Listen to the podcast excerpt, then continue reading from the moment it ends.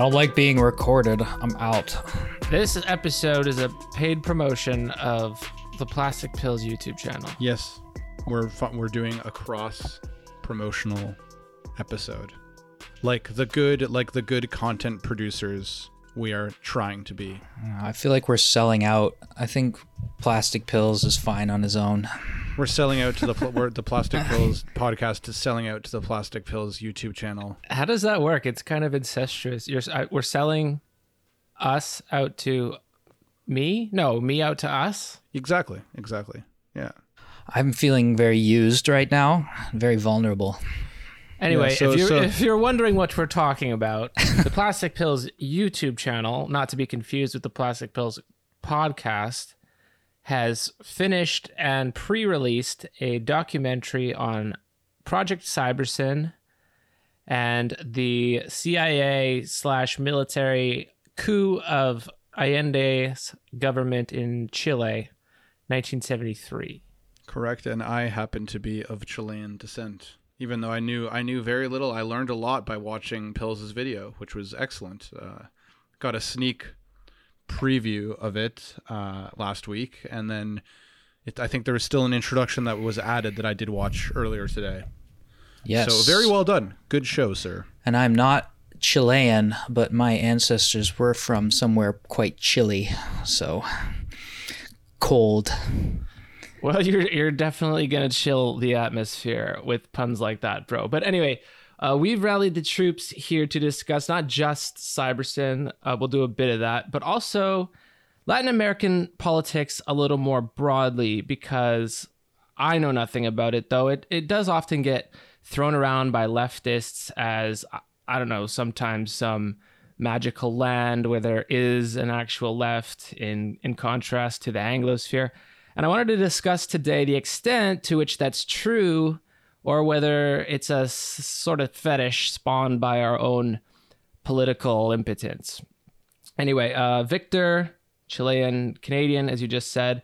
Matt, I guess, lived in Mexico for a few years. And our guest today, uh, you know her as our Foucault correspondent, but she's both a political theorist and a Mexican with firsthand experience of politics there and now politics here. Here is Canada. Uh, so thanks for joining the call, Miriam, and I hope you can help us out with this reality check. First question, as I guess we are talking pre-recording, we know how Victor eschews the term Latinx, but to Miriam, should we uh, be using that as the as the PC descriptor here? I, I don't know why you will take issue with that. Honestly, I think it's important to understand from a Latin American perspective the fact that um, like women and these minorities are very harshly and violently marginalized in the region. So I think it's somehow of an important kind of battle, I guess, that's waged and won in like the symbolic, linguistic like realm, I guess. I don't know, like uh, I really don't have a strong feelings about it. I I think I will take more issue with the whole putting a very broad region into one single kind of word Oh, yeah. like it's such a big region so i will say that it's just very unspecific tries to highlight kind of the commonalities which there are of course but i think it also raises the different experiences of like a very vast like portion of land So it's Yeah. like uh, so it's kind of like when you just like well to do a, do a video about Chile and then you're like well I'll invite Miriam because she's Mexican. yeah, it's exactly like that. Damn, the call out. Well, of- look, in my defense, uh, the relationship between American Uh, mining companies say- and Chilean yeah. miners in the 70s is hardly different from the relationship between Canadian mining companies and Mexican miners today. So the polarity of our shared hemisphere has not changed all that much in the last 50 years, unfortunately. Despite the fact that I know that Chile and Mexico, as you point out, are geographically and culturally distinct. So thank you Yeah, very much. I, for I'll that. also just say I'm I'm not I don't really like the term Latinx very much. I mean, but I'm not gonna get like angry about it if people like want to use it. But it just it feels very forced and performative, and it feels like it was just invented by like woke white people. Is it a gender? It's a gender pronoun, right? Because Latino and yeah. Latina have gender connotations. So X. I don't know. I would like to just speak up on behalf of the logicians and mathematicians who use variables on a regular basis and don't appreciate their tools being appropriated for your politically correct ends. Yeah, exactly. I'm just kidding.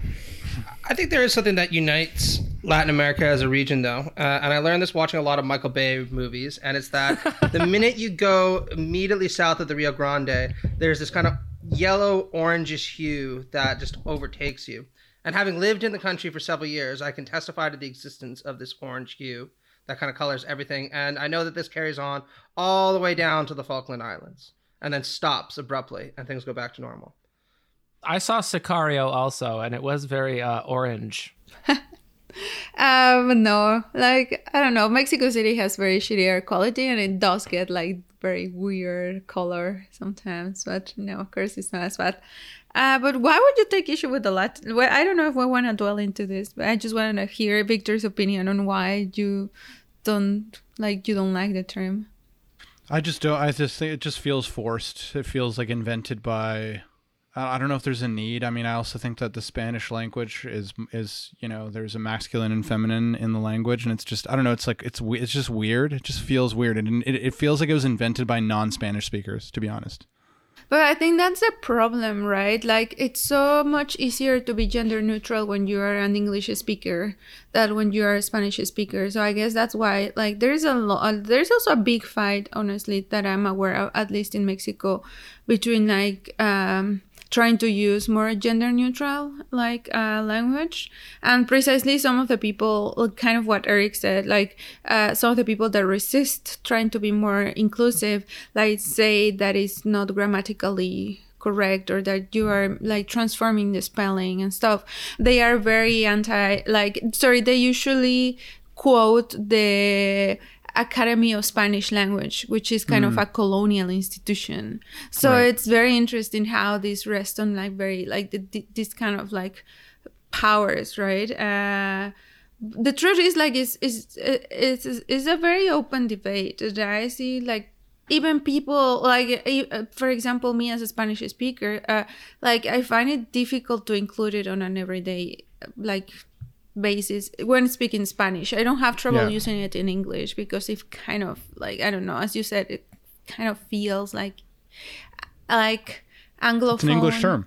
in spanish is more difficult but i also mm. don't like the whole like just using masculine to name everyone you know like Yeah. in this context i will have no any like no trouble because most of you are guys but if it was the gender was like reversed i will not like to name everyone as male when the majority will be female i, I don't know there is a whole debate there I, I think I, th- I will I will just say, but like not to dwell on this too much. That uh, as generally my opinion about this is, um, I was kind of talking about the the statue issue the other day with a friend of mine, where like should they take down the statues of people or whatever.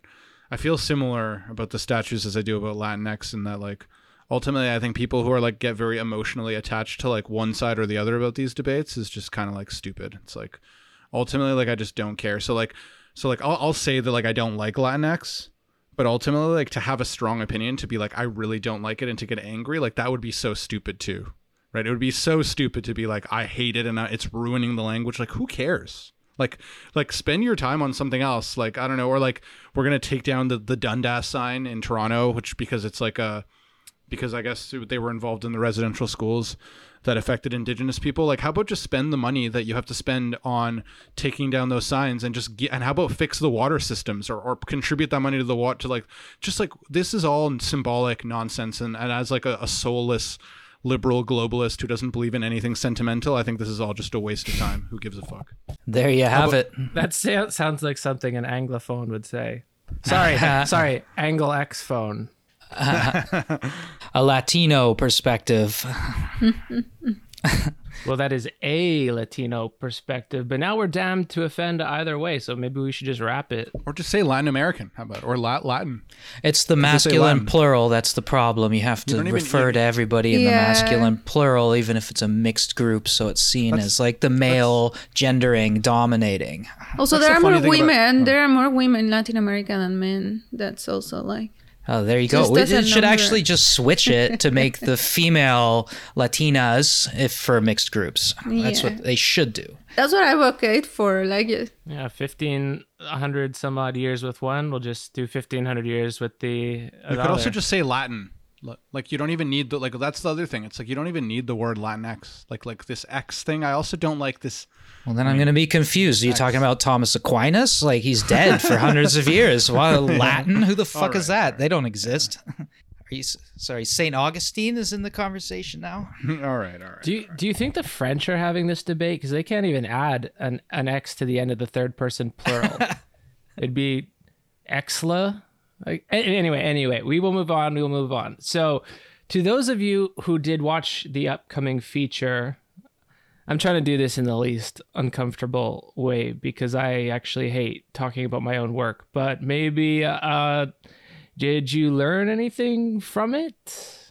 Yeah, so I didn't know much about CyberSyn as being kind of like a cybernetic system that that was designed to try to take like take into account the inputs and outputs of the economy and production and different things that they tried to automate the economy. I didn't know the details about that story. I didn't really know much about um, Beer, Stafford Beer, the like the the British cybernetics professor or whatever who was brought in as a consultant to try to design the system.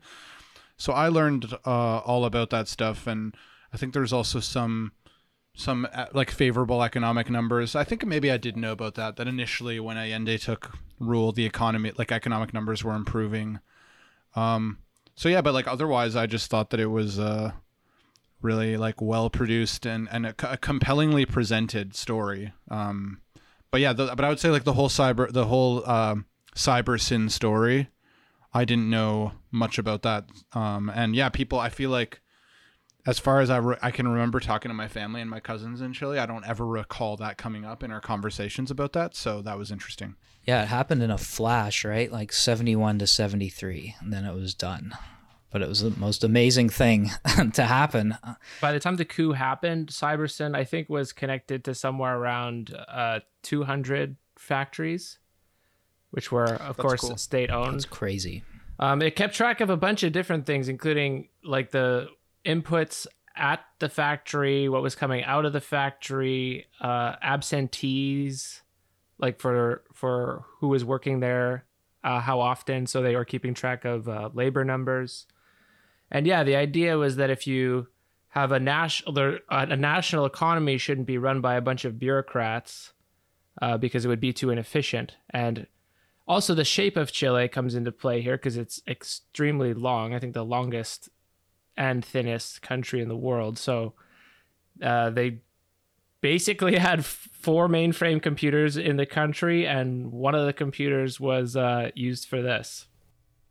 Victor, did you know about Allende before, or did you know? Oh, I knew about Allende. I mean, I knew the story Details? about Allende and the coup, and I think I said in in I think when I went on to uh, Pills's stream, uh, we we talked a little bit about like my own family background, and uh, I mean, most of my family were actually Pinochet supporters. You know, I'd love to tell some romantic story about how my parents left because they were like radicals and they wanted to escape from the Pinochet regime. You know, I wish I could have that story, but no, they just left because it was inconvenient and the country was in shambles. But they were they were in no danger. In fact, my my grandfather was a colonel in the military, but he did retire pretty much right I think right as Allende took power. So he wasn't involved in like any of the of the mass killings or at least so I've been told. You know, maybe that's just like a, a lie. But but yeah, so I knew about it. My mother uh is was sympathetic to Allende. I remember her t- she was like the only one in her family, the only one of her four brothers and sisters that was sympathetic to socialism partially because she went to for for a number of reasons went to a public school didn't go to private school so she was even though she came from a fairly well off family she like came into contact with working class people and i think that that had an impact on her where she she believed in in in um, the socialist ideals and and was kind of interested in marxism but yeah like when i would go home to Chile. Like in my grandfather's office, I think I said this on Pills' of stream. There's still to this day, as far as I know, uh, a portrait of Pinochet, uh, like framed, like because he was very like he was a supporter of the regime. I mean, he, he bought into the idea that Pinochet saved the country from an absolute disaster. And I think it, I know hopefully we can get into later in this podcast because I did do some background, some secondary reading, and I think there might be some contestability about the extent to which Allende could have been successful with his economy. I mean, I think your video did a really good job of showing, uh, you know, the ways in which he was initially successful. But I, I did read some stuff that did that seemed persuasive to me that think that maybe it wouldn't have been sustainable in the long term. Um, but we can get into that. That sounds later. exactly like someone whose uncle owns a factory in Chile would say. like somebody who was schooled in Chicago. it came out. I know. I did some background research on you, Victor, and you're. If you could keep talking like that, I'm just gonna call you factory nephew. Well, I, but, but let me preview though the reason why I'm saying that because I think I, I think about um, you know, there's something that Zizek talked about uh, in his movie The Pervert's Guide to Ideology when, uh, which is like the the ideology related to kind of like lost causes. And I think that there can be a temptation, like, and he he uses the movie Titanic uh, as a, as a case in point to say that, like, you know, uh, Leonardo DiCaprio needed to die to preserve the idea of love, to preserve the ideology of love. And I think that to some extent we can fall into like the kind of romanticism about lost causes that it kind of preserves. Trotsky is exactly the same way.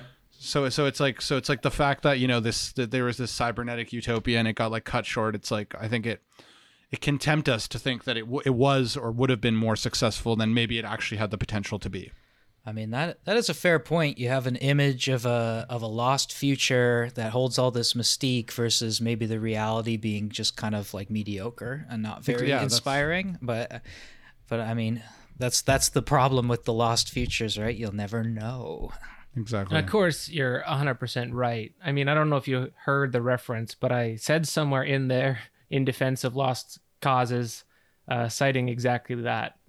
And beyond that, of course, the documentary is biased towards the slant that this was visionary and ingenious without bringing up many of the problems that there was with it, including the bureaucracy, which also didn't want to get out of the way. And another one of the problems, for example, is that factory managers just didn't see the value in gathering all this information and sending it in on time because nobody knew, and I mean, nobody in the world knew uh, what a cybernetic system could be at the time, what computers could do, right? This is 1970.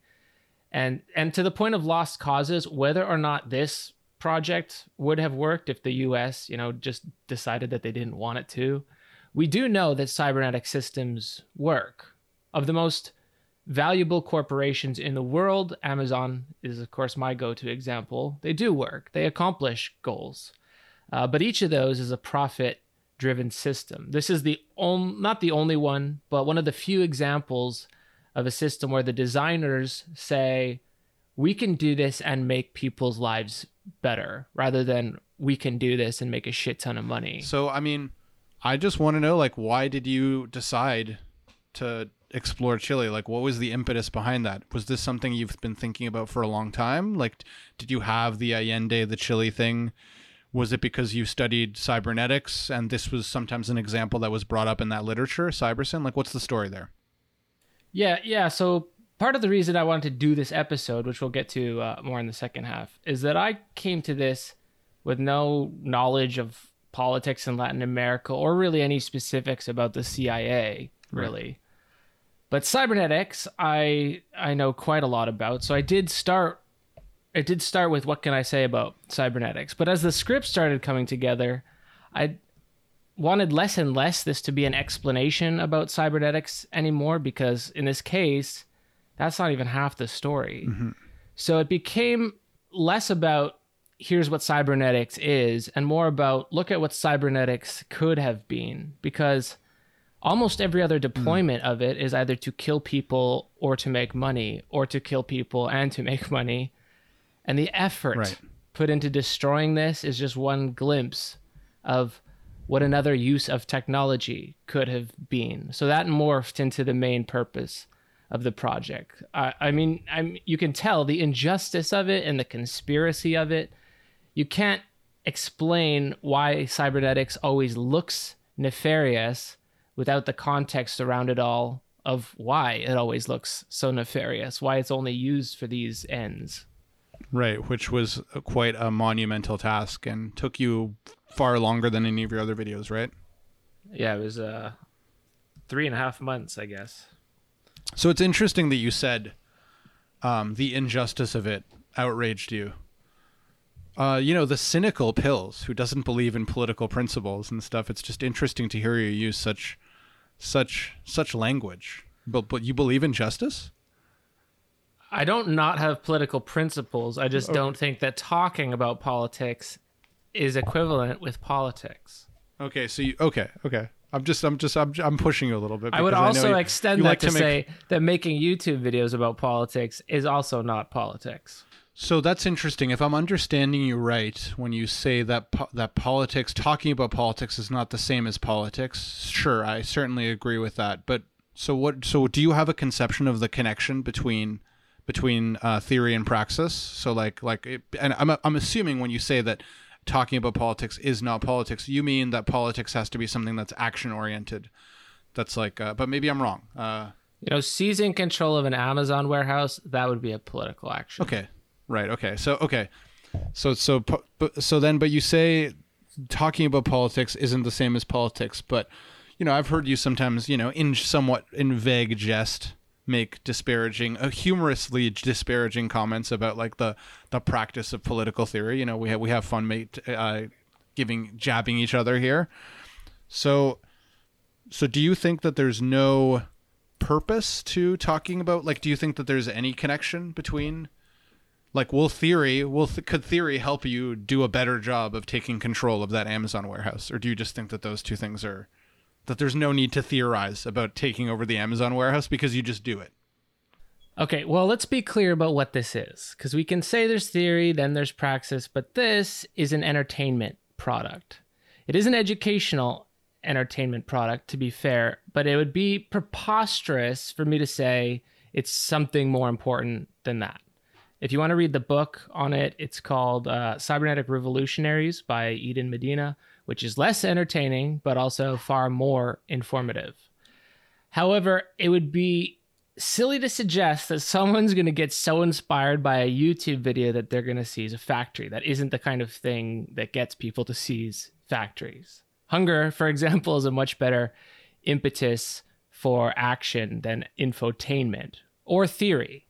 right And as we're lucky enough to not be hungry, then we have time to do both enter- or entertainment, infotainment, and theory. So, if at all, the way that I see this being worthwhile or being valuable is that projects like this are not seen very often because there are very different interests involved in the production of most media almost all of the time.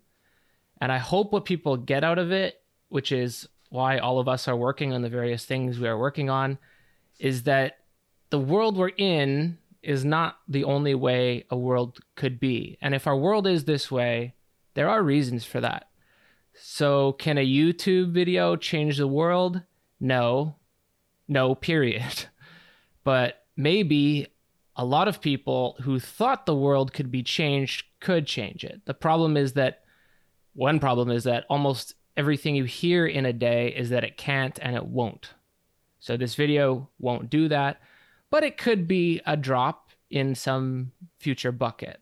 Allende, for his part, certainly thought the world could be changed, and part of the tragedy of this story is that no matter how much you do right, there's a good chance you're getting popped at the end.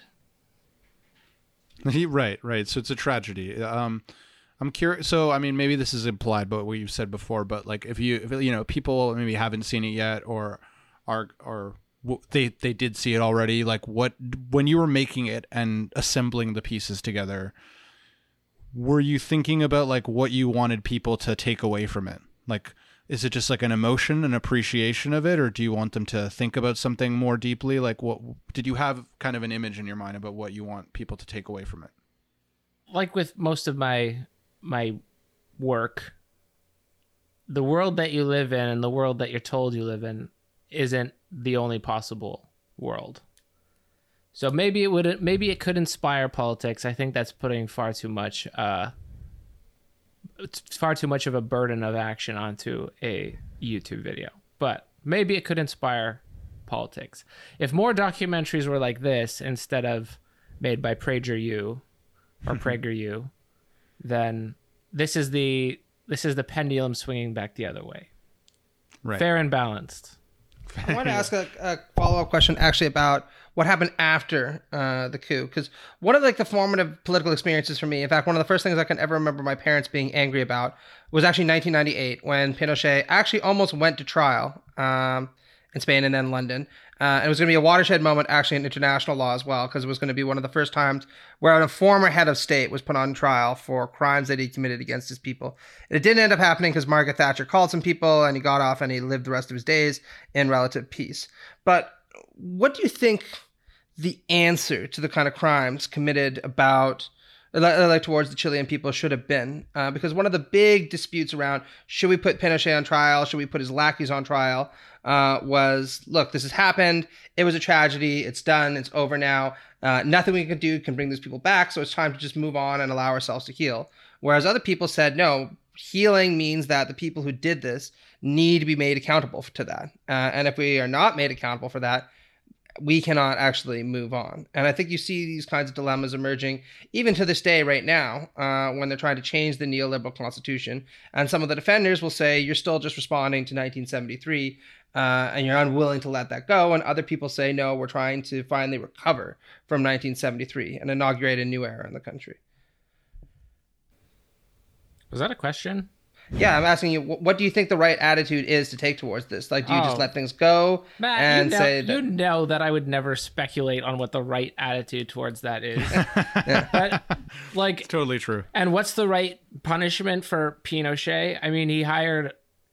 We could we could even talk about Operation Condor a little bit here. The fucking rat lines. Like, if you are funding the guy that hires Nazis, and I don't mean that rhetorically, he hired Nazis to run his prison camps because they were, you know, that's that's their skill set. That's on their CV. So if you're funding the guy and shaking hands with him and kissing his ass like Kissinger did, then I think you're probably on the wrong side of history there. And Pinochet, I don't know if people know this. I don't know if you guys know this, but he, he fucking killed people in the United States. There was a car I didn't know bomb. A car bomb. Letelier. A car bomb blew up in Washington D.C. of the leader of opposition in exile that he just fucking assassinated, and they still just kept giving him money. So, like the and the American propaganda about this, you you see Nixon come on TV and he goes, "We are a fair and good country. We're the greatest country in the world. We've done so much for the betterment of mankind." Like, just hold up a fucking mirror to your face. You're the devil. Yeah, yeah, yeah.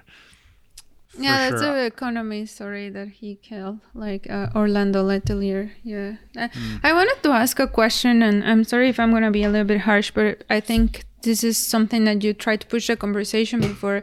But you said, like, okay, um, you, I guess you noticed by doing this documentary and I'm not not by doing this documentary. I guess the whole documentary builds on the fact how like the U.S. interventionism in Latin America. You mentioned Operation Condor, and you probably mentioned also uh, like the School of the Americas, who was basically the CIA and the U.S. military training like uh, the military in Latin America to basically disappear people and in all these techniques to kind of, of, of social control.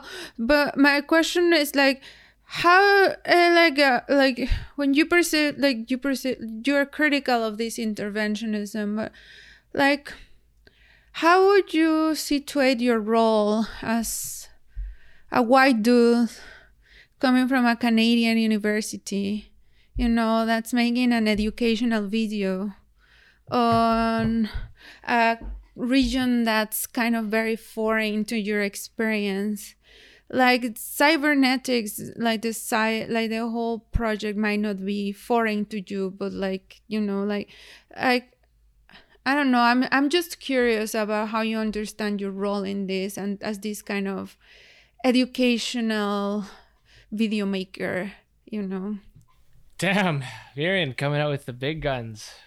Good though. I think it's personally our job to save everyone.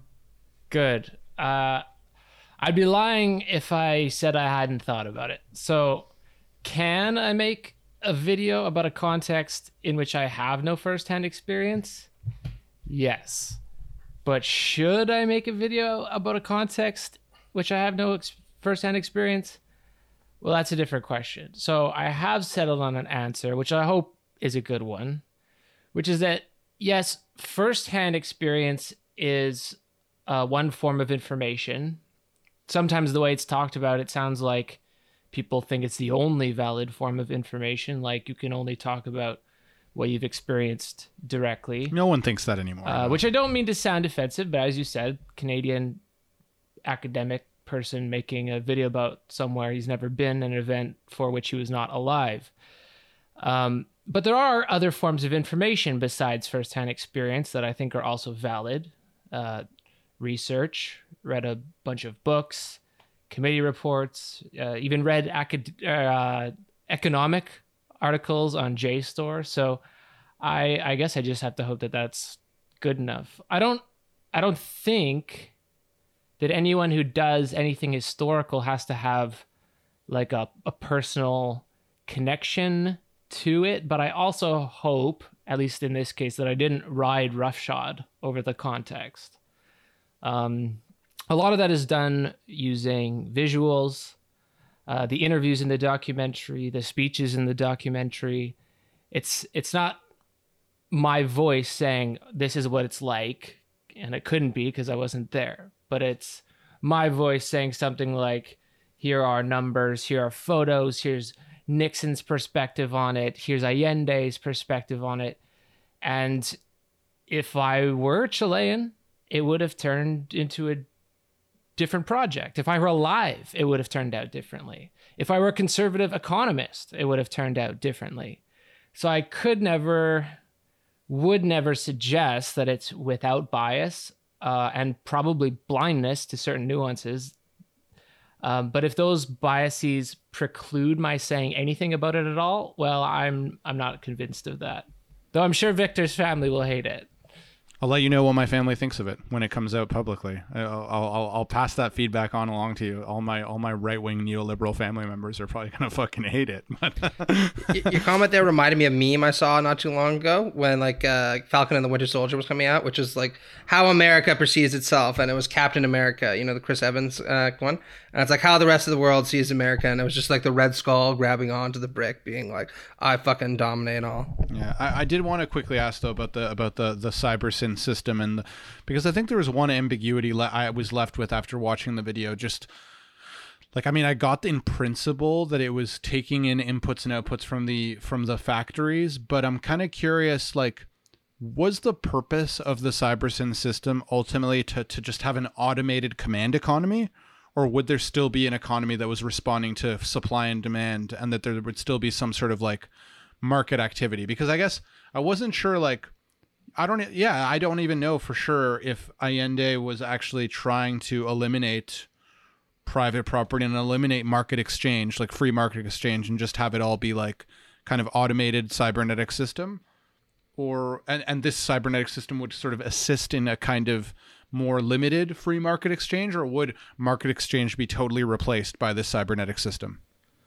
Um, well, the cybernetic system there was there would be still pro- private property he right. made no intention to abolish that.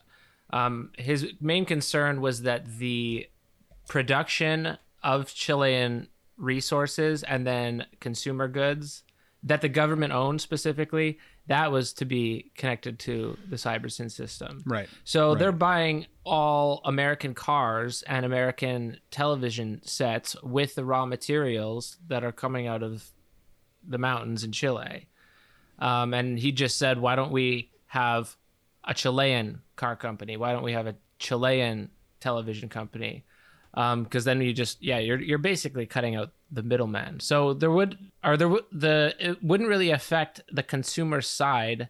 I think that he saw if if, if the government had, um, you know, started their electronics company or their car company, that would compete with the other goods. Right. But the idea would be that it would be cheaper and affordable to Allende's base, which are the poorer people, and they would be able to afford those at the time luxury goods that only the politically connected were able to have access to.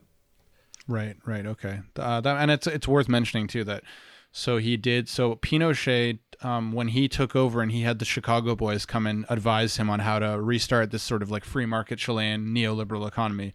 Dude, when It's they kind of a- call that shit the Chilean miracle, it is it is That was Milton Well, I Friedman called it the mil- miracle of Chile because by 1972, apparently Chile's inflation rate was at 150 percent, and during the 1980s, it supposedly turned around.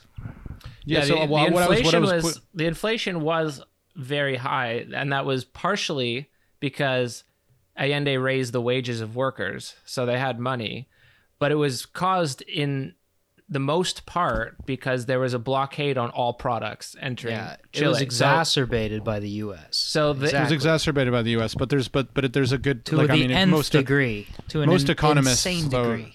From what I read though most economists were like Allende probably did raise wages a little bit too quickly because it did it did accelerate inflation to a point where like the purchasing power of that those raised wages started to become worse. And then of course it was exacerbated by by uh, by um, blockades. But I did just want to say like the irony of when Pinochet took over and he was like going to privatize all the industries again he was like well the one thing that i'm not going to privatize is the copper mines so they and all the economists agreed they were like actually it's probably a good idea for for chile to to, to keep those nationalized copper mines which is kind of amusing because um you know i think that probably uh, a lot of american companies were pissed at that because like there was a lot of american interest in the copper mines but i think even the chicago boys like the milton friedmans and stuff were like economically you actually should hang on to those mines and keep them nationalized um, Yeah, that wasn't So uh, that wasn't one of his radical policies. Even um, the centrist that he was running against, he also wanted to uh, privatize the copper mines. So, or public or you mean take control of oh yeah, sorry, for uh, bring them under government control,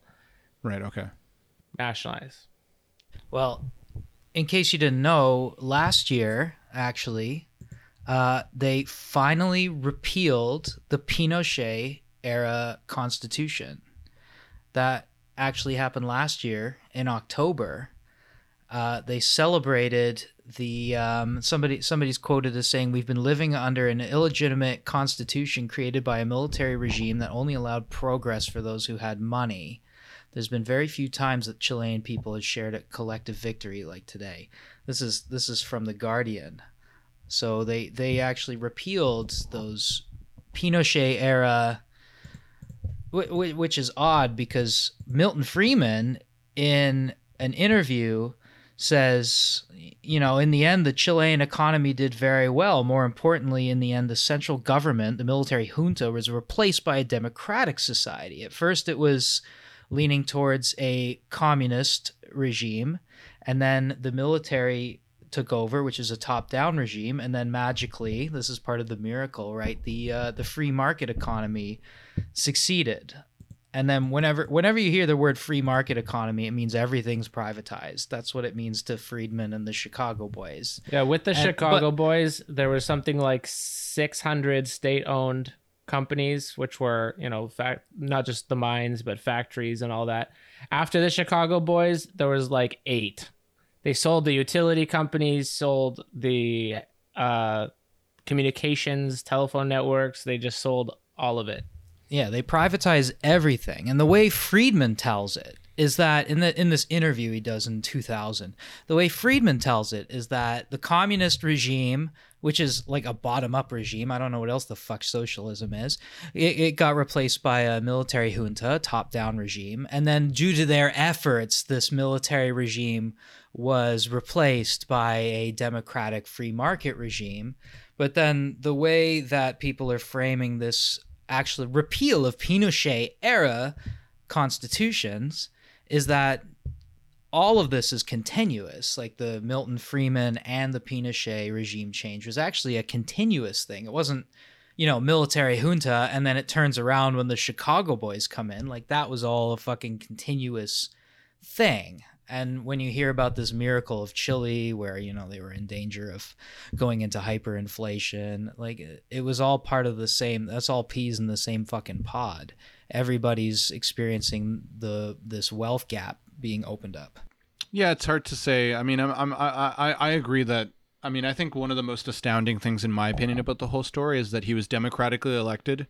He wanted to keep the basic structure of the rule of law as written. He didn't. He didn't want to. And this, I think, your video does a great job of of, of explaining all this. Um, he didn't. You know, he didn't want to like like in Cuba or the Soviet Union make like a, a, a command economy and like vanquish all of his uh, his um. You know, he tried to play fair right? He tried Yeah. to play within the framework, and he got Castro called him an idiot. yeah for doing that, right? And but but but there is an interesting thing. Like I think that it's definitely up for debate how well he would have actually succeeded how had he been allowed to to proceed. Like I think that there's. I did a bit of reading. Like I think there's maybe the inflation would have actually been quite a problem even without the blockades because I think he probably was raising wages a little bit too quickly for the economy to handle if he was going to keep things the way they were. But um, definitely still uh, an astounding uh, expression of injustice. Uh, But we see, and this is the main kind of the main point of the documentary is we see cybernetic systems work. Amazon fucking works. Great. Except that it has That's bec- except that it keeps the exploitation in. So this was meant to be and it could have been a cybernetic system that made a functional government um, and that ran a nationalized economy instead of a completely privatized economy. is there any is there any examples of like more cybernetic governments in in, in that right now that like in this the Soviet Union ha- could have, and they had some experiments in that direction, but their bureaucracy was so bloated, and there were so many like, you know, those yeah like, the communication wasn't there. People wanted to keep the piece of the pie that they had, so the Soviet Union could have done it, but uh, they were too. Uh, they were I too in get it for themselves too- too, much We've got a cybernetic free market, not a cybernetic government system Okay, at yeah. all. Big data, right? This this this whole thing is kind of like a story of big data as well. And you the, like you have the Chile big data in use for the benefit of the nation and the people. And today we have you know big data in use for private profit and you know corporations. And for and for making profiting off of the biochemical drama of our children's minds uh, with with the with their phones. To, to quote to quote uh, Bill Bur- Bo Burnham from his from his from his special. One of the interesting things about cyber capitalism, and there's a lot of good Marxist theorists doing uh, about this, is that there was actually this utopian neoliberal moment in the early 2000s where people were commenting on how we were past the period of crises uh, and business cycles because digital technology would be allow capitalists to predict so accurately the way the economy was going uh, that they would be able to make strong investments and they'd be able to finance uh, properly. Uh, and then 2008 happens, uh, and there's this gigantic leap of faith uh, that people take. Uh, saying no, we still should put our convictions uh, in this direction because all that we need to do is devise better digital technologies, uh, and then the system won't be prone to these kind of crises. my friend my friend uh, works in like basically like trying to automate the bureaucracy of Canada like that's his job in the government and he was actually telling me that although it's not quite the same as the type of cybernetic system you were talking about but he was telling me that like the most kind of like integrated well integrated into like uh, the web and just like networks government bureaucracy is actually estonia. They're like uh like everything is very streamlined in estonia. Like so for example the one example he gave me is like when you're born it's like uh you're you don't even need to sign up for anything. So like as parents like i think automatically like the the system will see oh you have a child and then they'll automatically sign you up for all the tax benefits uh the like the the the, the birth certificate like all these things are integrated. So like the systems know when one thing is inputted to, to adjust everything else for that couple automatically and everything runs in the background. It's kind of cool Yeah, like if you watch the video, you, you understand that like the the cybernetic aspect is meant to get to the problems quicker, right? So it's it's mentioned, for instance, that like with the cybernetic s- system in place, right, they can get to disruptions in the supply line, in the production before they disrupt the supply line. Whereas today's governments get information about the way the market is going, maybe, I don't know what the number is today, two, four, six months after the actual event has occurred, they get the information about it. So they're acting way after the fact. What the cybernetic thing is supposed to do is, you know, one, yeah, take out the bureau- bureaucratic inefficiency and to help them react to the problem quicker by getting real-time information about from all these different sources. But here's here's an interesting quote by Milton Friedman. Uh, this is really funny to listen to after watching this video. You should watch this video, then recall this quote. Milton Friedman, quote, 2000. Nixon was the most socialist pre- of the presidents of the United States in the 20th century. That's what he said. And the interviewer says, I've heard Nixon accused of being many things, but never a socialist. He says, well, well, his ideas weren't socialist, but quite the opposite. But if you look at what happened during his administration, first of all, the number of pages in the Federal Register, like he goes on to make this bullshit, like I don't even think it's a walk back. He's just doubling down. Something about the Environmental Protection Agency. Yeah, he, he created yeah, it. Nixon, Nixon is it. the most socialist of presidents. So this, the most socialist president of the United States, he was too socialist for Allende, I think. He was like, "You you think you can do socialism, Allende?" Nixon's like, "I can do fucking socialism. Here we go. Hold my beer," and then he did it. yeah, one the one emphasis or the one stress I want to put on all of this is not, is like cybernetics. We we always say technology is not neutral but cybernetics can do some really evil shit. So yeah. it's not like I'm saying cybernetics. You're not some. You're not some techno utopian. Yeah, I'm not. I am certainly not a techno utopian. But the point of a cybernetic system, like according to systems theory, is like the the goals that you give something are going to bring about its outcome. And so far, all of our cyber cybernetic systems, except this one experiment, are capitalist, pretty much. And this was the one uh, the one lost future of something that could have been different. Yeah, it would be a real big mistake to look at this sort of technological apparatus as neutral. It would be a very big mistake. It definitely, you know, draws the bow pretty tight, but whether it's going to shoot left or right depends on how it's used in the end. But it's certainly far from just a neutral sort of thing we can project our desires and our future utopias onto, right? Okay, so on that concluding point, uh, you can watch it on the 18th publicly, but it is pre-released for patrons already. Yeah, I'm hoping it does well because, well, I sunk about 500 hours into it, and that is frankly a very stupid thing to do if you are a servant to the dark algorithmic gods. But as we alluded to before, the world has not changed all that much. Uh, Victor said something interesting way back during your family biography that your mom was less hostile to Allende because she went to public school as opposed to private school. So, on that note, I wondered if Miriam, uh, you taught at a private school. Could you elucidate some of the way that class works, at least in the Mexican context and how that's reflected in the education system? Oh, there is. I've uh, I've uh, met people from around the region. Like uh, I have friends living in Paraguay. I've traveled to Brazil, uh, and I have friends uh, from back the day, like living in Colombia and Argentina and elsewhere. And I think. Um, the, some of the experiences are very similar where it's not only like well of course there's a class i mentioned like um, people will try to favor if they can sending their kids to like um, private school right? Even since elementary school even sometimes even before that right? Uh, it also gives you a lot of advantages because if you go to private school you are more likely to learn a second language mm-hmm. very well. And for some people it's not even a second language it's a third language. So of course that for, since you're very little that already is like expands your opportunities.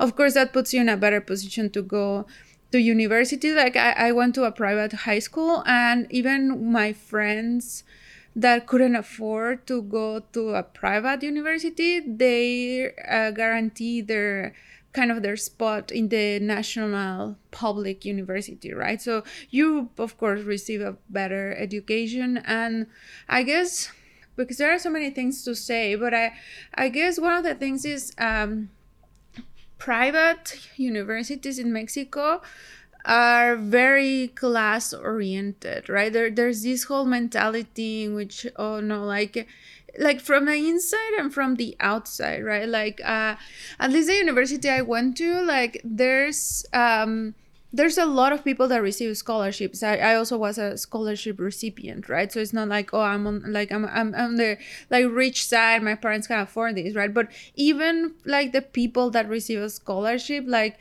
they develop, I think, this mentality like oh like some sort of like I deserve this, right? I work hard, and this is not to say I, I work hard through university, right? It's like hard enough that like well you have to read exams, etc. It's not to say that people don't work hard, but I think that like there's this very like I don't know like mentality that oh no like you are gonna be the entrepreneurials you are the ones that know you are gonna be the class that leads this country right? And even if it's not out of as overtly expressed there are so many things that kind of develop this sense this this kind of ideas in people not to say the majority. I also had a lot of classmates that were very left wing like left wing as i was which was nice right to to to have like this some sort of like i guess solidarity.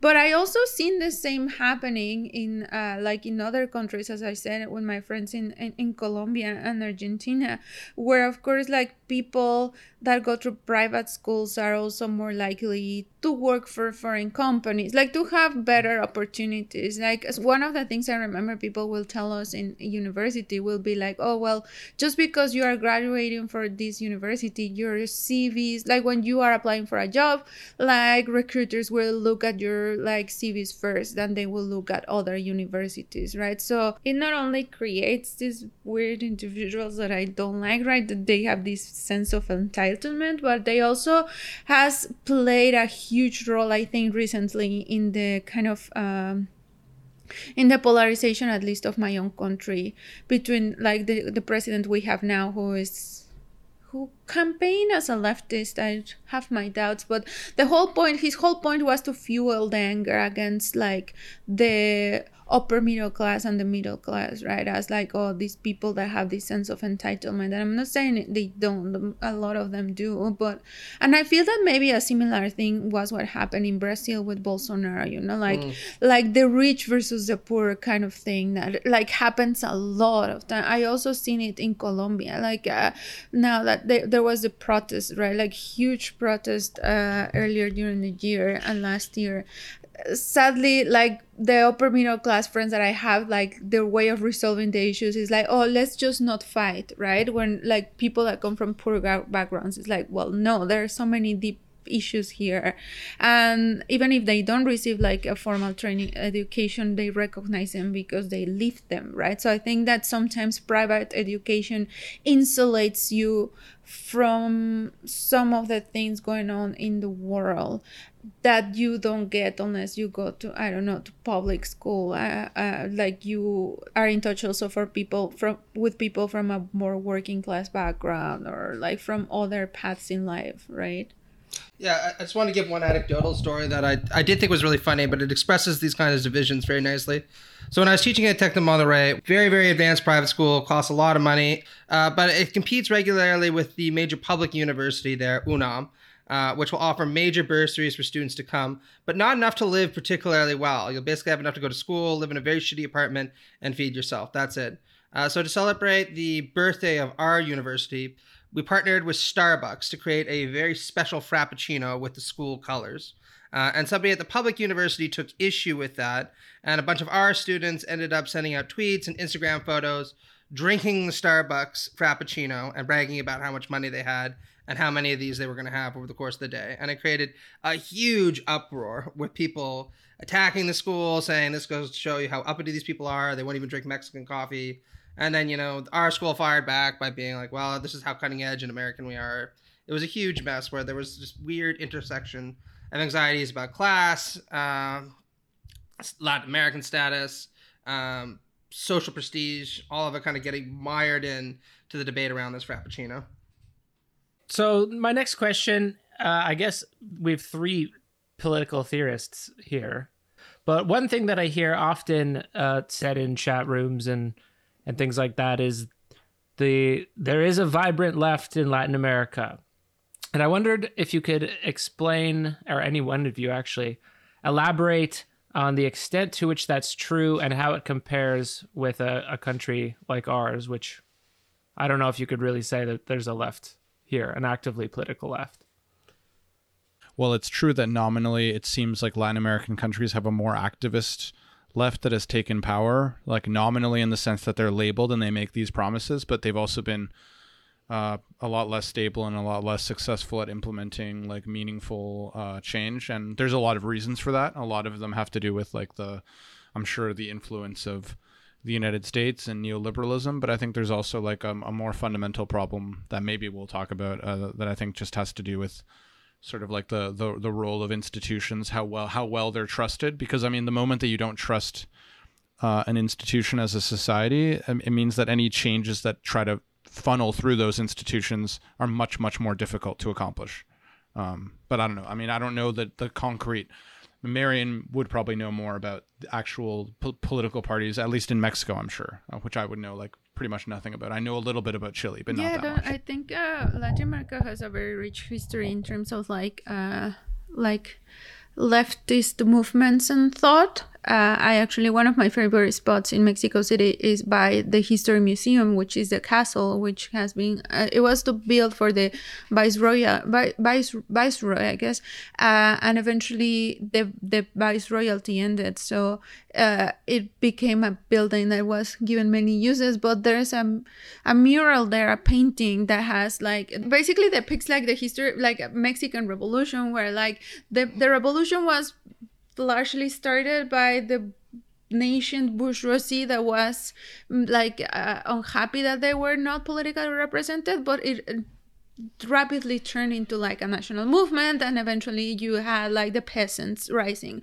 And the mur- mural is a picture of the peasants and then marx at the beginning of them right kind of marching and giving them the red book right? So it's like very very like uh, i don't know i guess symbolic but uh, what i was uh, gonna say uh, is like i didn't know that that it was like that famous in leftist circles until i went to london and you will see like someone like slavoj žižek using it as an example.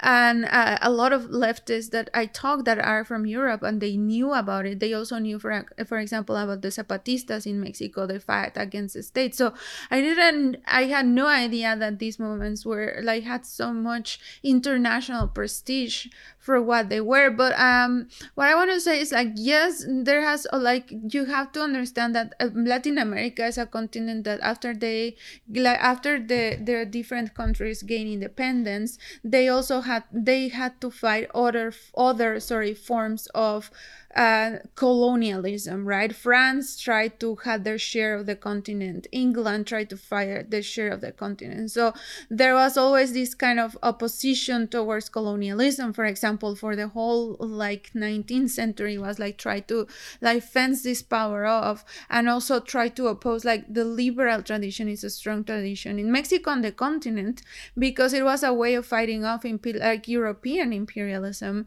Uh, and then during the 20th century, you have like the for the second half you have the cold war.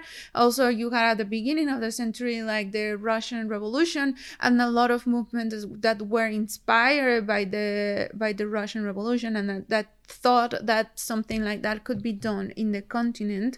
Uh, and then with the rise and the consolidation of american like hegemonic power and the more of course pretentious like the us got about the region being basically their backyard, the more you saw the rise of uh, guerrillas. It was not only like um, political parties, but it seems like there was no opportunity to form political parties. Like uh, as you mentioned with Chile, Chile after the coup they had a, a, military junta like ruling in Mexico. There was an hegemonic party. So and, and and that's the history of most of the subcontinent and, and of Mexico. So there was really not much opportunity to create a party. More like so this was expressed in in, in the form of guerrillas. Like Chile had their own guerrillas. Mexico.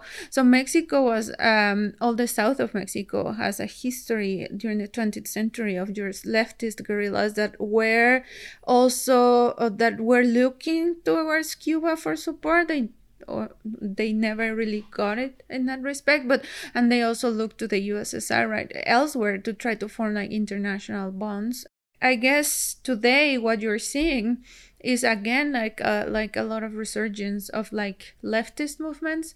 One of the strongest movements today in the region, I will say, is the feminist movement. Yeah. It has created like regional and international ties that I don't think like I think few movements managed to create before them, at least in Latin America, right? Like, like there was this group of, of women called uh, Las Tesis who created, like they are from Chile, I actually think, and they created a feminist anthem that was sung everywhere from like Latin America to Russia. Like I, this is not to say there has been a feminist movement like in Mexico, Latin America for like decades, but until very recently they managed to like have more support and also create more international like uh, links that I don't think I've seen.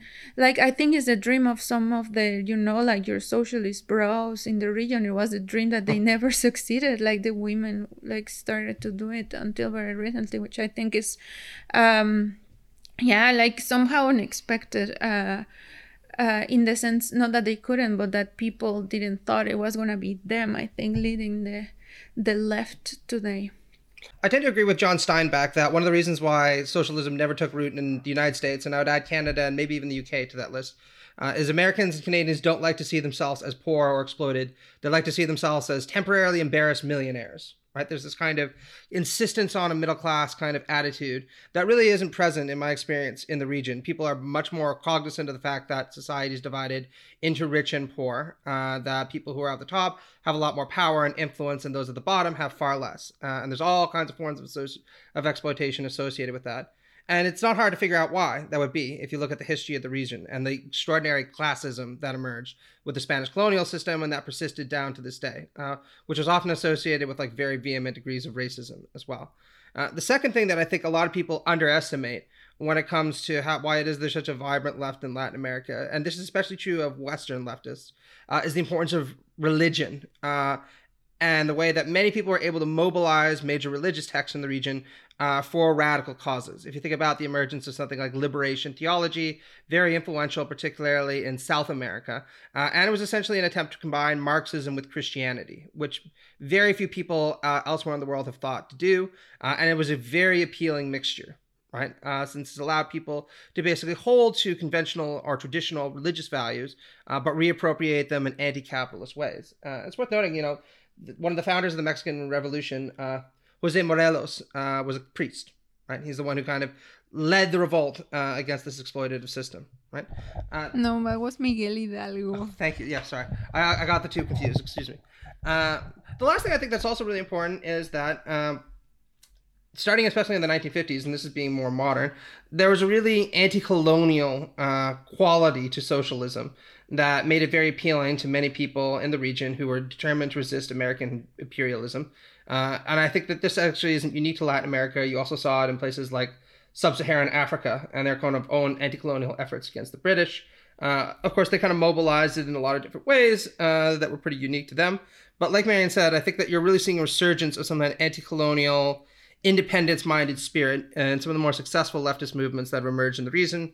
Whether you're thinking about like the Workers' Party in Brazil, uh, the movement for socialism uh, in Bolivia, which I think people should talk more about, uh, or even AMLO uh, in Mexico, although I have issues with that. So those are the three reasons I think that there's been a lot more strength uh, for the left on the ground in Latin America than there has been elsewhere. Yeah, it's interesting because when I visit my family, I'll like tell them that you know I'm on the left, and I think it's interesting that they have. I think because of the, well, sort of the observation I kind of made was like it. It seems like at least in Chile, there's not really like um. Uh, I, I think they feel that there's no like, what what can be perceived as like you know uh, by centrists as like a reasonable left leaning party. Like in their mind, it's either like we're with the ne- like the full out neolibs or we're with these people who we think might be crazy and are going to do like insane things. So like it kind of whereas like I'm just like well in the left in North America and Europe is like I mean there's a left that's nascent but there's also like a lot of more center left parties that give that kind of offer an option I think uh that so that's the at least my read from my family that cuz I'll tell them I'm like I always vote left and they're just like what? They're like but i'm just like it's different in canada. Like they're like you you'd vote for them too probably if you lived in canada. Yeah, I also think that what's perceived left in Latin America, uh, in comparison to what's perceived like left in Canada, uh, like I don't know, it's interesting to me that something that people that are centrist might accept, like like they will not necessarily maybe perceive perceive them as left or are willing to accept them because maybe they think is left but just because it benefits them they'll they'll accept them. That's not the case in latin america i think or at least in mexico. People will like if it has a left association it will be like oh no even if it benefits them i think you know like uh for example like social security like when when that was established in mexico it was like a very good system that got like Uh, like overwhelmed over the years like the as the population grew then the governments like start to undermine it to try to privatize it so now it's a mess. And i think one of the things that the feminist has recognized at least in my country mexico is that they are gonna push outside of the political parties kind of like as women's organizations from like ngos and like from the local congresses to make the changes needed. So it's a way to bypass this problem of the left being unable to do something. What they have done is rely heavily on the support of the citizenship uh, of the citizenry and also to go to the local congresses instead of the like you know the national congresses to try to actually operate some form of change uh, and like and i have to say that they have managed to accomplish like important things like typifying um you know i don't know like uh like the term in english but it's like when you share your private photos with someone now that is a crime in mexico. Like if if you reshare those now in mexico you can go to jail and they did it like they managed to did it like again uh, uh, pushing from outside the like the, the the normal thing would be okay like let's have a political party support this etc right? But i think it, it speaks directly to what you were saying like the like it is true that some people perceive in latin america that the left doesn't work and that they don't have a program because they like I don't know. There, there's all sorts of problems there, but I think, uh, like to a certain degree, is true, right? Um, And I think you can see something interesting happening in Latin America also with things like Bolsa Familia, uh, introduced by the Workers' Party in Brazil under the Lula administration. Because what's interesting is, despite being like a far right demagogue, Bolsonaro's tried to roll back some of the Lula administration welfare reforms, and he hasn't been able to do so because they're ubiquitously popular, including with a large part of his socially conservative uh, but economically moderate base, right? Uh, and they're popular because they work. I mean, Brazil's poverty rate went down from 12 to 7% over the Lula administration. So you can't really retract these kind of things without creating a big uproar. Uh, so I think what this really just proves is the left needs to create institutions that people like, uh, and they like them because they work. You know, at least for the people that they're intended to help, right? And I think that one of the problems is that we don't always do that very successfully if we focus too much on big structural and ideological changes rather than things like famine relief, providing healthcare, you know, making sure that kids, people, families with children, make sure their kids are taken after, looked after, that kind of stuff. So we like our political theory here. We like debating the basis of power and you know the ideal grounds of democracy. But the left there is not only trying to win elections but also trying to compete with foreign corporate interests. So we've talked at length about American intervention in Chile. But before we get on our high horse, which for Canadians is like, well, at least we're not them. But our mining corporations are equally as evil. And in countries like El Salvador, Guatemala, Mexico, several times a year, union activists trying to organize workers are threatened or they just disappear. So, lest we excuse ourselves, uh, we're implicated. And Miriam said it earlier, but the quote is that this is this is our backyard. And what's your backyard? Well, you don't live there. You just store your shit there until you need it, and then go there once in a while to relax on a deck chair. So, I don't know. Not not like we can do much. We can theorize politics online or in books, but there's no there's no head of the snake. just in case you want to sue a Canadian mining company and you're a foreign national, as of 2019 Supreme Court ruling, you can. Uh, so if you're in Eritrea or in Latin America and you want to come to Canada to sue the ass off one of our mining companies in our Supreme Court, I strongly endorse you doing so. And if you are in Toronto while doing it and you come to my house, I will personally buy you a beer and toast to your success. And you couldn't do this before 2019? You just couldn't sue a company? It's very hard to full to sue um, a private company in the host country uh, of that company. There's a huge amount of entanglements that ensue. So the Supreme Court did actually try to make it easier, in part because Canadian mining companies were really getting such a bad reputation for exactly all the things you were describing, like just going and killing people, wiping out, you know, uh, you know, union leaders, all the stuff that Canada wants to be known for. All right, so how do we do political theory in an environment like that? Well, I think that part of the problem with political theory, well, actually, I mean, I think that part of the problem with leftist, egalitarian, emancipatory political theory is actually that it doesn't take those things into account, or it does take them into account, but kind of in like the wrong way.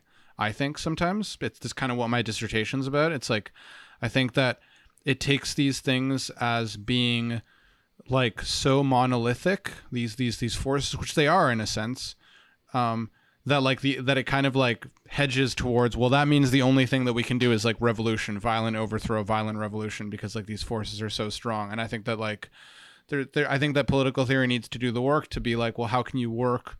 Um, how like how do you keep your eyes on at least left wing political theory on just like making people's lives better within those systems, within those constraints, within within the things that actually like taking into account the barriers to change, the barriers to action.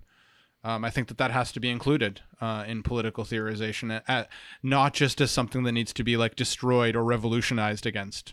Yeah, I would agree with Victor that uh, sadly the Western canon, like the like the canon itself, I'm not saying like um, there are not people critical to it, but like it like fails to give answers there. Um, in the sense that it usually treats these issues as non-relevant or uh, like accidents or um, like um, doesn't even treat sometimes like uh, the problems, for example, with race, right, or with colonialism. Um, and this is very overt when you take any class on political theory right on the history and then when you come to kant and people like matthew who like kant will tell you oh but he was not that racist right? And then there's the people that tell you no he was a racist right? Or, or when you try to like or, or when you look at locke and yeah he might be this egalitarian but then he has some problematic things when it comes to race right? So i think this is all just to say that uh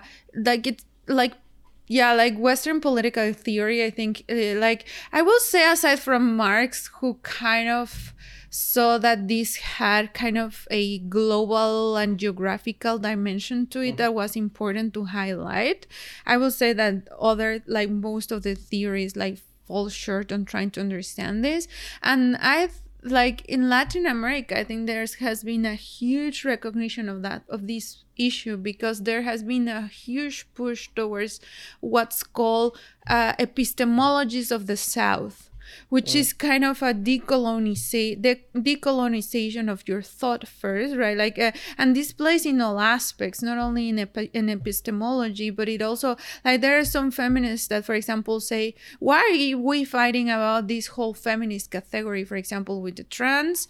When like the whole category of woman sorry why are we fighting this like a gender category? Sorry excuse me.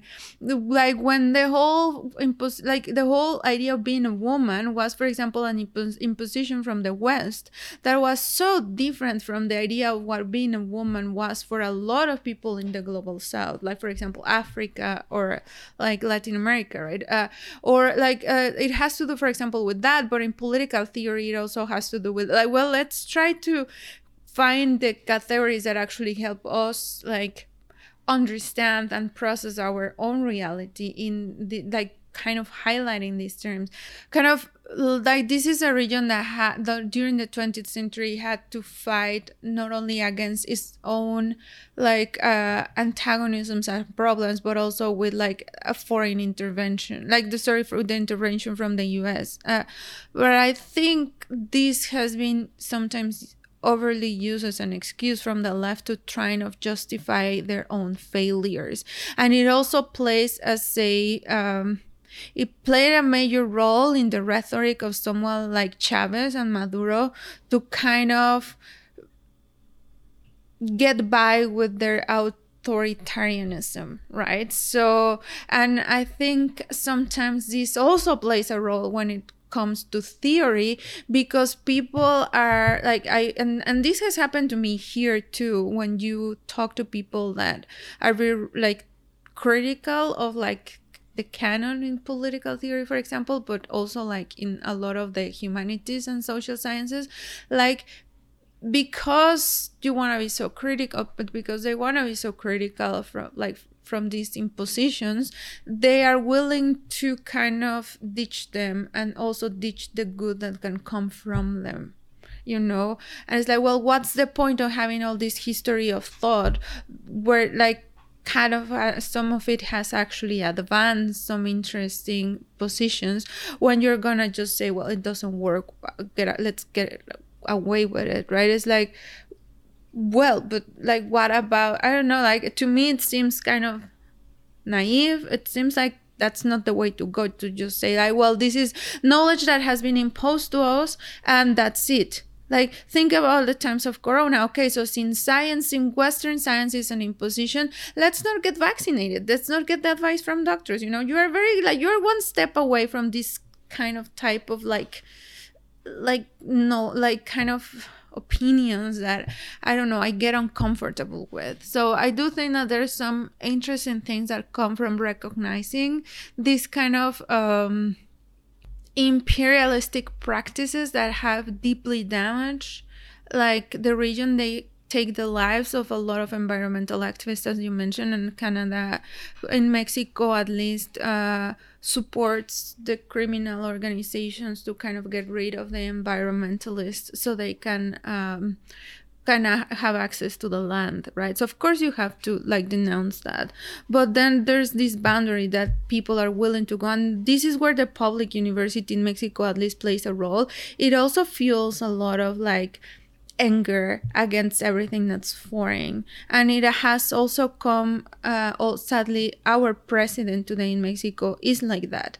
He defunded all scholarships for you to go study abroad because no, like, like why do you want to go abroad like that's wrong like stay in mexico right kind of like like curtails like for example me as a political theorist like i do like Western political theory. That's what I like to do. It's like, oh no, stay in Mexico and do what I want you to do. It's like it's some sort of like to me, it's like I don't know. In a way, it's also curtailing like as a leftist government as it's as it's supposed to be. Like it is just ending your kind of the possibility of you pursuing your individual like aspirations yeah. So i don't know I, I there's some positive thought I, I, what i want to say is of course there there are so many also things that have to be done. But for example uh, what i've seen in mexico is like a lot of people like are of course furious at the Mexican companies, sorry, at the Canadian companies, but they do not do anything else. For example, they do not pressure the Mexican government, so they develop mechanisms so you can sue a Canadian company in Mexican soil. You know, like think about it. Like this is like you mentioned, Matt. Well, they can sue Canadian companies here.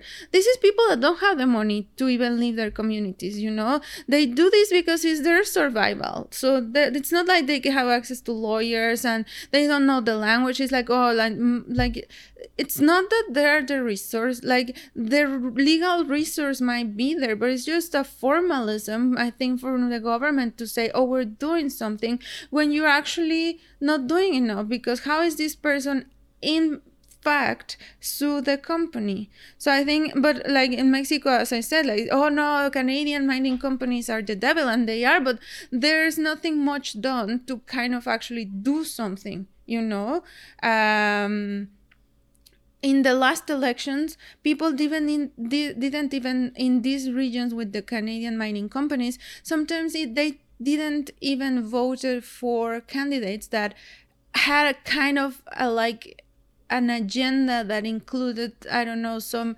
uh, environmental issues. So i think there are like a lot of problems in there. The kind of thing that i think is problematic when it comes to applying anglo-american uh, political theory to the region uh, is twofold right? Uh, one is that a lot of Anglo American political theory is attracted to what's sometimes called transcendental institutionalism, which is basically the job of a political theorist is to be an ideal theorist, uh, tell you the kind of institutions you should have, almost invariably state institutions, uh, and then say just go out and build those. You know, tinker with them a little bit for regional thing like uh, contexts, uh, but more or less that's what we want, right?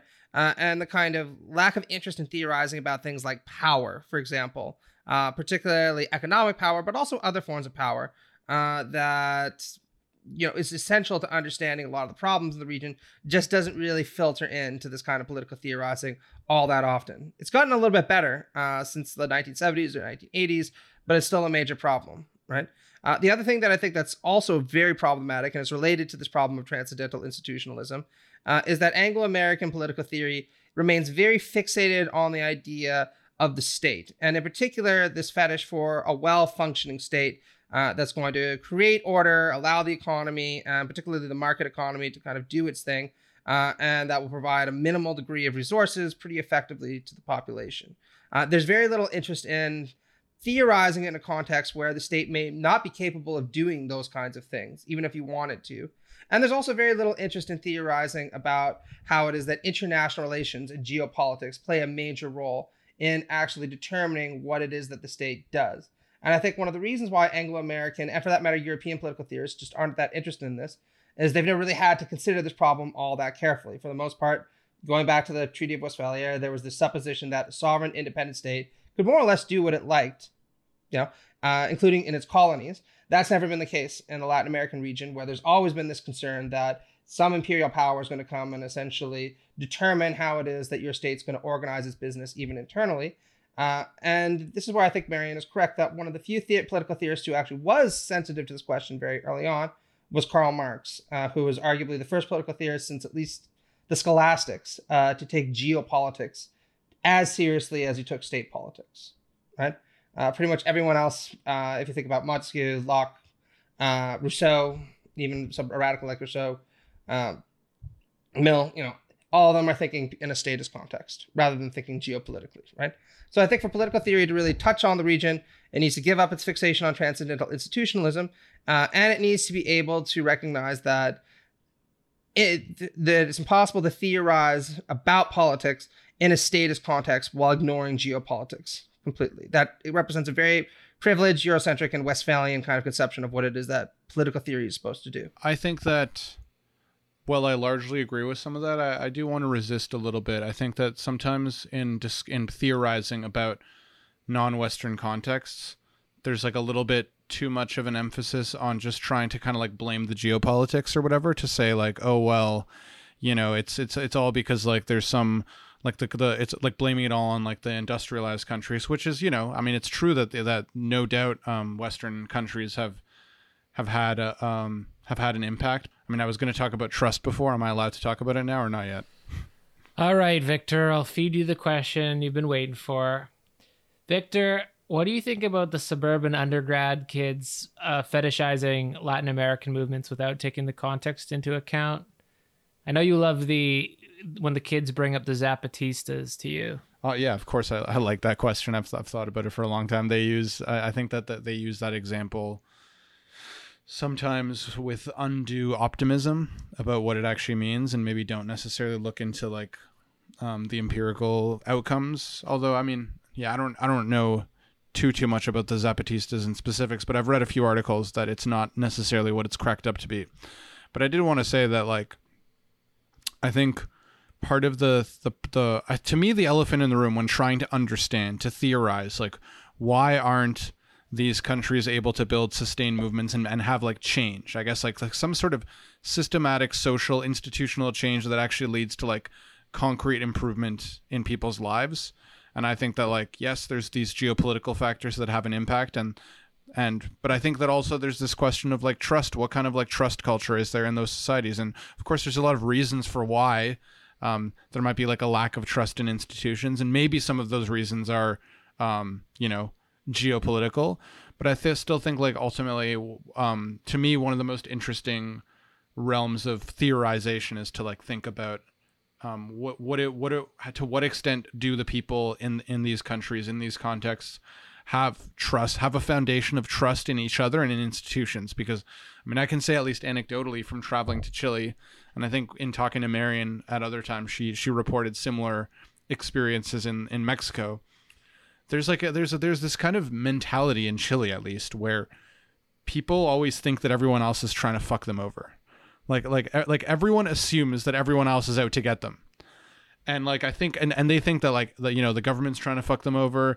This person's gonna try to like screw you over. Like you should cut that person off because if you don't cut them off on, on the highway, you're gonna get cut off. And it's just like there's no trust to like make space for like the goodwill of other people or at least much less and i think that that's going to like have a bleeding effect onto how people eh, respond to to proposals to change things. Like they're not going to trust those changes. And then i think people in government too like i think this culture of like not having trust in institutions and in your fellow um citizen ends up having this deleterious effect where even politicians it also has a self-reinforcing effect where they're because they think everyone else is trying to skim off the top. I better skim off the top too because other people are going to skim off the top if i don't.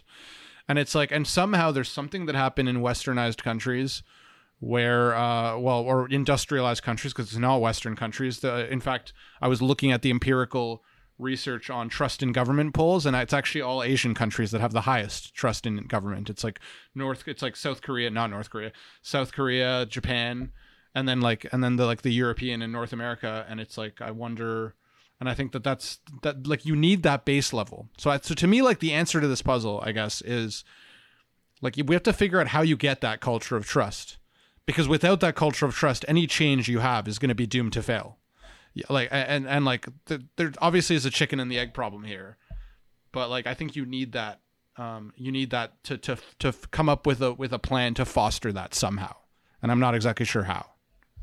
No, like I, I taught classical political thought at Tech nine times, and actually the most popular modules that I taught were Pills is probably going to be shocked by this, but uh, the feminist one was really popular, but the other two were Rawls and Nozick because we did three weeks on the debate between them. Uh, and a lot of people were really interested in this because interest in inequality was extremely high among students, right?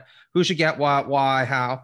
Uh, but the number one thing every student mentioned uh, when we talked about how it is you could implement either a libertarian society or a Rawlsian, you know, liberal socialist society was, yeah, but I would never trust the government to actually create institutions like that. Like you actually think that the state could organize itself that way? Come on, who are you kidding, right?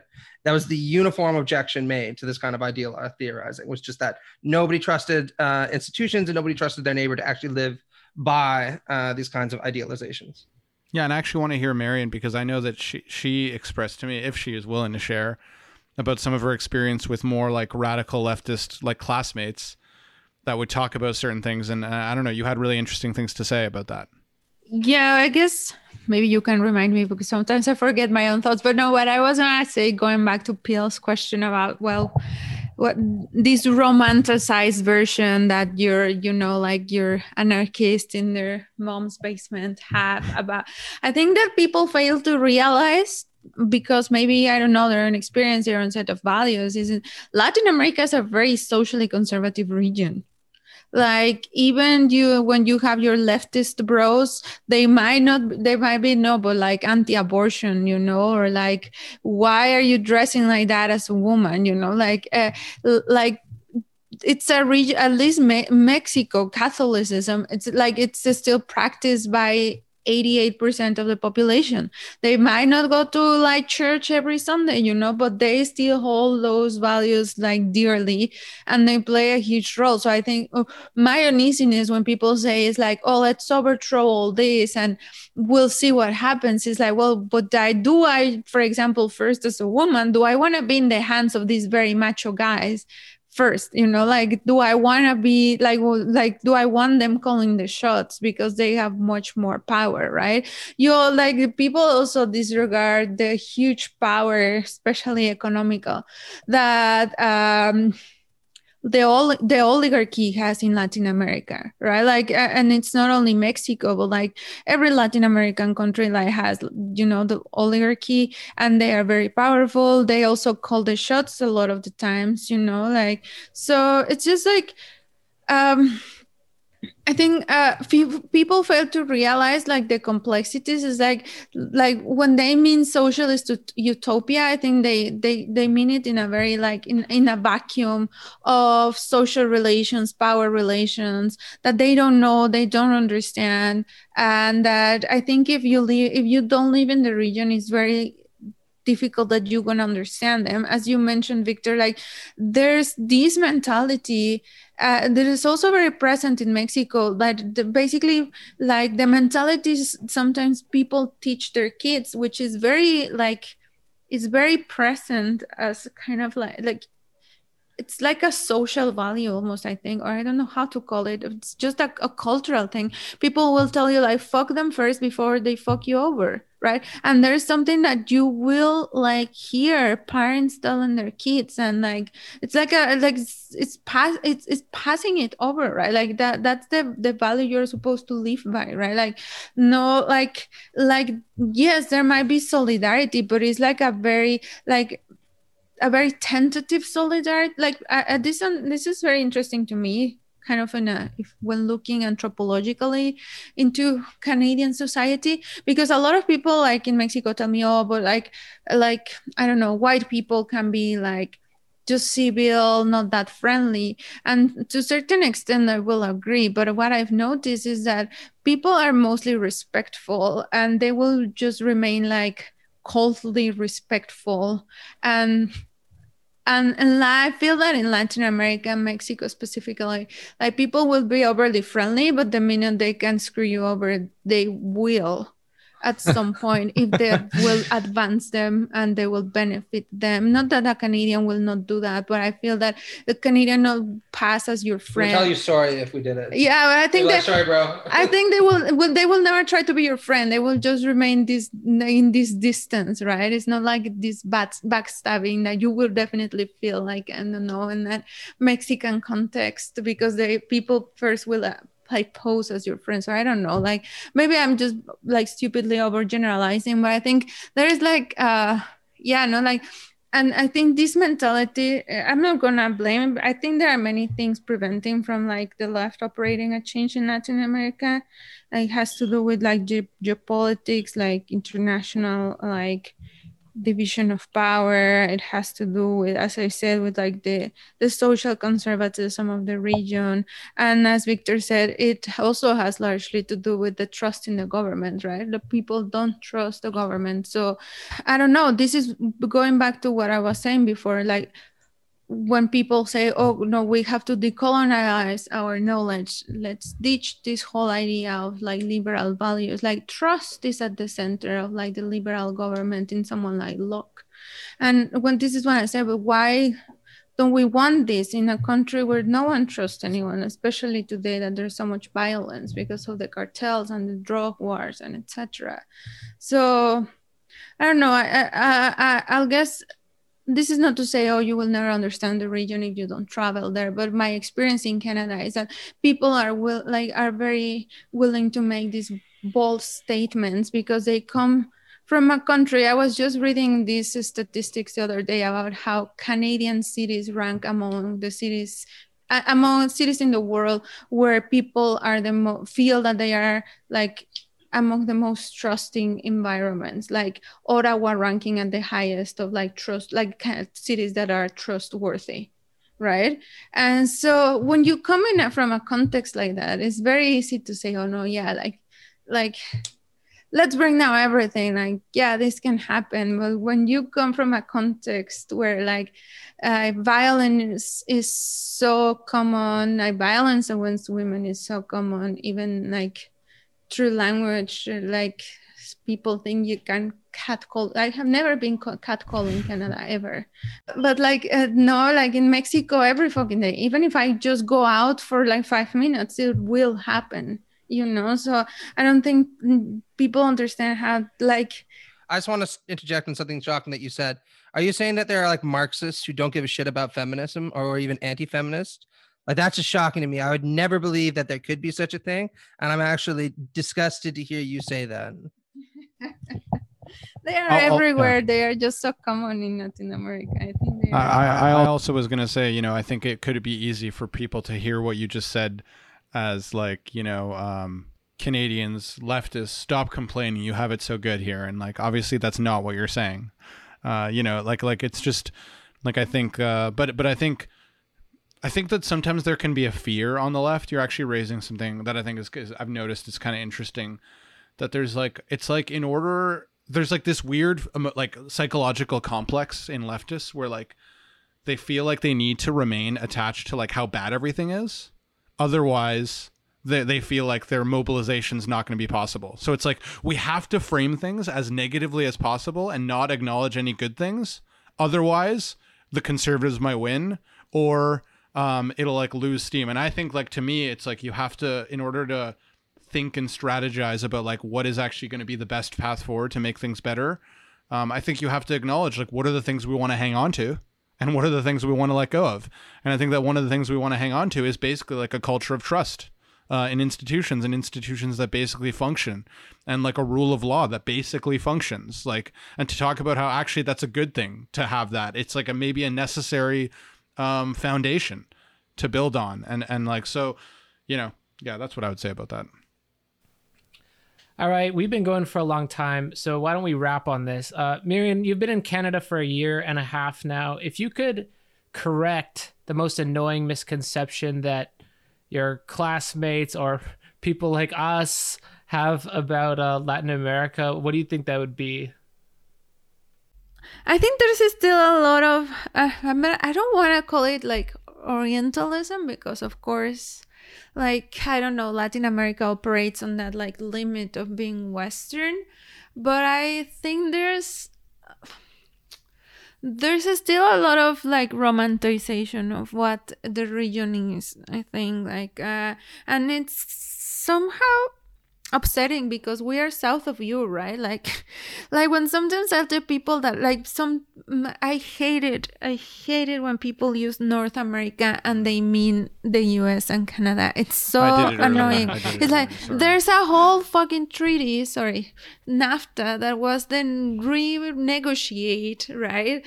North america is mexico too right? But of course they cut us geographically because it's like no north america means white right? And I think it's it speaks of this very insular quality of of Anglo white Anglo Canada and the US like they how they want to be insulated from the rest of a country that they see as an opportunity in terms of resources but also as a problem in terms of the people right? I, I think uh, and not all people are the same. I, I found also like people genuinely interested in the problems of the region. But i think there is this very um, I don't know. I, I think people use Latin America, uh, at least my experience among uh, theorists and academics, is as the, the uh, in a in the way that best suits their interests. So when we have to be radical, they highlight like oh the uh, the Zapatistas and you know the guerrillas and this and that. Uh, but then when it's about like oh look at what corruption do, does right or look at this like on educated i don't know like people right and like i don't know i think there's this very ambivalent position um and I honestly don't know the explanation for it.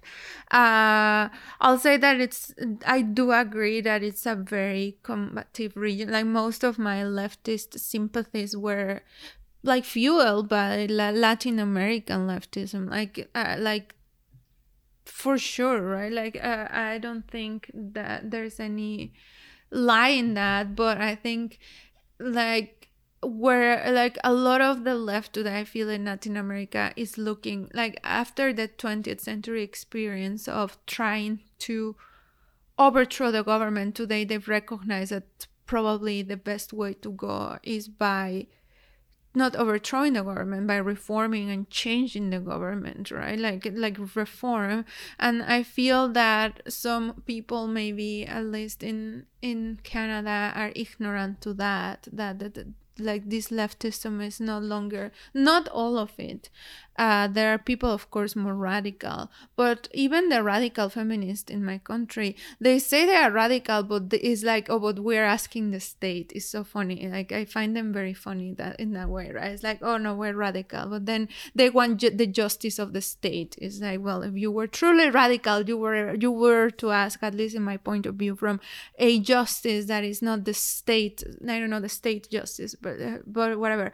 And it's also to i think when they ignore these things they kind of also like they don't help their own cause. I feel that they look at like oh look at this like radical leftist in latin america. But i think maybe it can like uh, like knowing more about how actually the left works and the history of the left as you were saying with the documentary i think uh, can uh, can help like what some of the people are trying to achieve here that would be my my thing is like stop just romanticizing and i actually try to learn about it which maybe that's where um like i don't know like the video comes in and I, I was not saying that a white person cannot make a video about latin america at all just to go back to my previous question.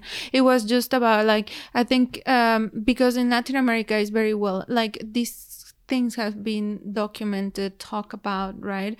But i think um, mm, it's not the case in like maybe canada and the us right? So i think as you were saying this this serves more of like a educational tool and i can see the value in that because i've seen a lot of ignorance among my classmates right? And they are a phd level and they just like generalize in a way and in ways that they don't understand which is probably the same that i do about canada right? There's so much that i still need to learn. Um, but then i don't know go i don't go out and saying well i have the truth about like leftism in canada has to do right? Whereas they do hold the truth about what the left should do everywhere at every point right so tim hortons snow molson all you need is like one Sens game and get pissed off at the toronto maple leafs losing and be canadian and like and by pretty much any proxy i, I want to say i agree with what you're saying though actually the thing that annoys me most about tankies in North America is getting involved in long, stupid You said it again, debates. North America. Oh! North America. I mean, you mean? Oh, oh! wow. Oh! All right, West, West. The thing that annoys, you're one of them thing that annoys me most about Western tankies are getting involved in long, stupid Twitter debates about autocratic or authoritarian leftist regimes in Latin America and trying to defend them. And it always pisses me off because I'm like, it's never going to be a good look. Like, there's no way of painting some of these things to give off a good impression. If you want to point to a good administration, point to Lula, point to Morales, you know, pre 2015, I'd say. Uh, point to some of the great stuff that's being done by the Zapatistas, who I do think actually are a successfully revolutionary movement in Mexico. Don't get involved in fucking arguing with people about Venezuela. Don't be sitting there saying, well, if only Cuba wasn't blockaded, they wouldn't have to torture so many people. It's just a dumb look. Don't do it. All right. So the documentary comes out on the 18th. It's already out, but you got to pay for it. But after the 18th, you don't. You know, Mil- Milton Friedman um, won the uh, Nobel Prize for economics in 1976. Oh, God. Soon after this, uh, he, he- here's a part of his speech. As some of you may know, uh, my monetary studies have led me to the conclusion that central banks could profitably be replaced by computers geared to provide a steady rate of growth in the quantity of money. So he he certainly learned something from his uh, stint in uh, reforming Chile for the elites and trying to create wealth for the uh, top 20%. What I want to know is what did those buttons on those chairs in the picture of the command room do? Those summon um, glasses of whiskey. Yeah, there's like triangle. There's like triangular buttons and like and like a hex and like a pentagonal button, and they're just like, is that's just does that do anything? Is I think like- they control They- the uh, the screens on the walls and things like that. They bring up different slides and they have little and and also the whiskey button. The most crucial of them all. All right. Well, why don't we wrap it there? Miriam Trejo, thanks so much for uh, joining us and the rest of you. Yep, that was that was good, but long. All right. See you later, guys. Take care. There were large demonstrations against me at the Nobel ceremonies in Stockholm. I remember seeing the same faces in the crowd in a talk in Chicago and a talk in Santiago. And there was no doubt that there were a concerted effort to tar and feather me. Fucking Milton Friedman, eh? What a fucking asshole. Yeah, he got canceled at the Nobel Prize ceremony. Still won it. Still a fucking asshole who ruined Chile at least. But yeah, fuck that guy, Hayek. He loved Hayek and all that. Oh my god, what a douchebag.